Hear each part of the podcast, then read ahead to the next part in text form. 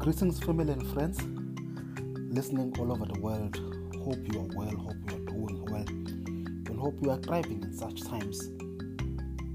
Today, I want to speak about brokenness.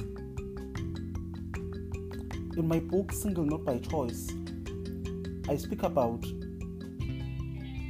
people who are single not by choice and what are some of those things that leads them into being single? And part of it is that when people break up or after a breakup it is obvious that people feel that they are broken. People feel that a part of them is missing after they have given so much into the relationship after they have devoted themselves so much into the relationship. It is only normal that you will feel as if you are broken and the part of you is missing. So, if you look at the word, if you look at the word break up, it simply it simply means that it is a it is a breaking of thing. So it means that it is something that was that was once united. It was it is something that was together and then it has been broken. So it means that it is something that has once existed. So you can never break what has never been broken. So that is why you will often hear people saying that, nah, I don't consider somebody as my ex, or I don't consider having been in a relationship with somebody because they did not give themselves so much or they did not devote themselves that much to the relationship that if the person leaves, they feel as if they are broken. So there is not much to cry over because the relationship was not that solid. But today I want to speak about, I want to speak to people who have given it their all who went through a process of breaking up. So, the breaking up simply means it is something that is broken, but because it is broken, there are greater chances that it could still be fixed. Being broken does not mean it can never be fixed. Being broken does not mean it's the end of it. So that is why you hear people saying, I went through a breakup. So a breakup could still mean a break in. So a breakup could still mean that after some time I can still fix that up. But it is important that we understand that the person that broke us up does not necessarily mean they have the authority to fix us up. The person that broke you is not necessarily the person that is meant to fix you. That is why I speak about don't seek peace in the same place where you lost it. Never seek peace in the same place where you where you lost it. And some people might say, What if people change? And what if there is now peace? Well, that's good for you if you are going to find peace in the same place where you lost it. But for me, I believe that when you lower those expectations and you don't give people an authority and permission to come back and break you up over and over again because you then begin to assume that because they broke you, they have their keys to fix you.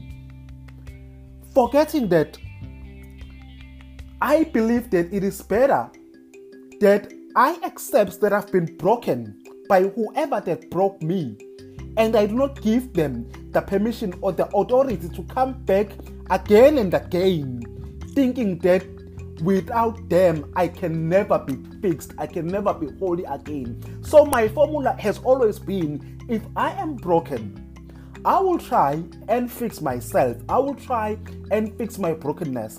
And if I need to take a further step. I will then invite the one who manufactured me. I will then invite the one who made me whole.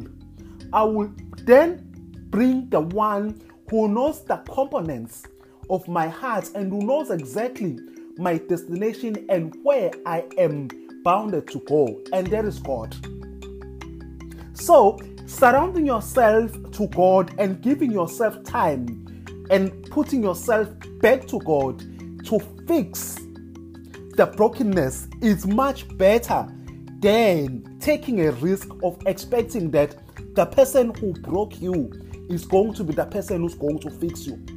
Chances are God might God might fix you individually and speak to you directly or he might send someone who is going to come and fix you who's going to come and fix the brokenness but what is important here on the on today's podcast is to understand that let us not wait and assume that the one who broke us is the one who's going to fix us because some people come back to us not that they love us, not that they are in love with us, but because it is convenient for them to be around us.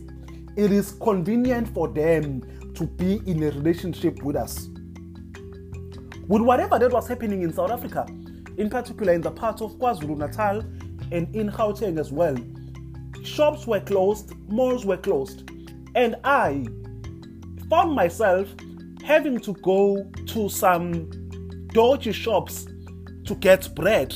Shops that I know I wouldn't have gone to on normal circumstances, but because at that particular time it was convenient, it was the only place where I could get bread so that my kids could eat.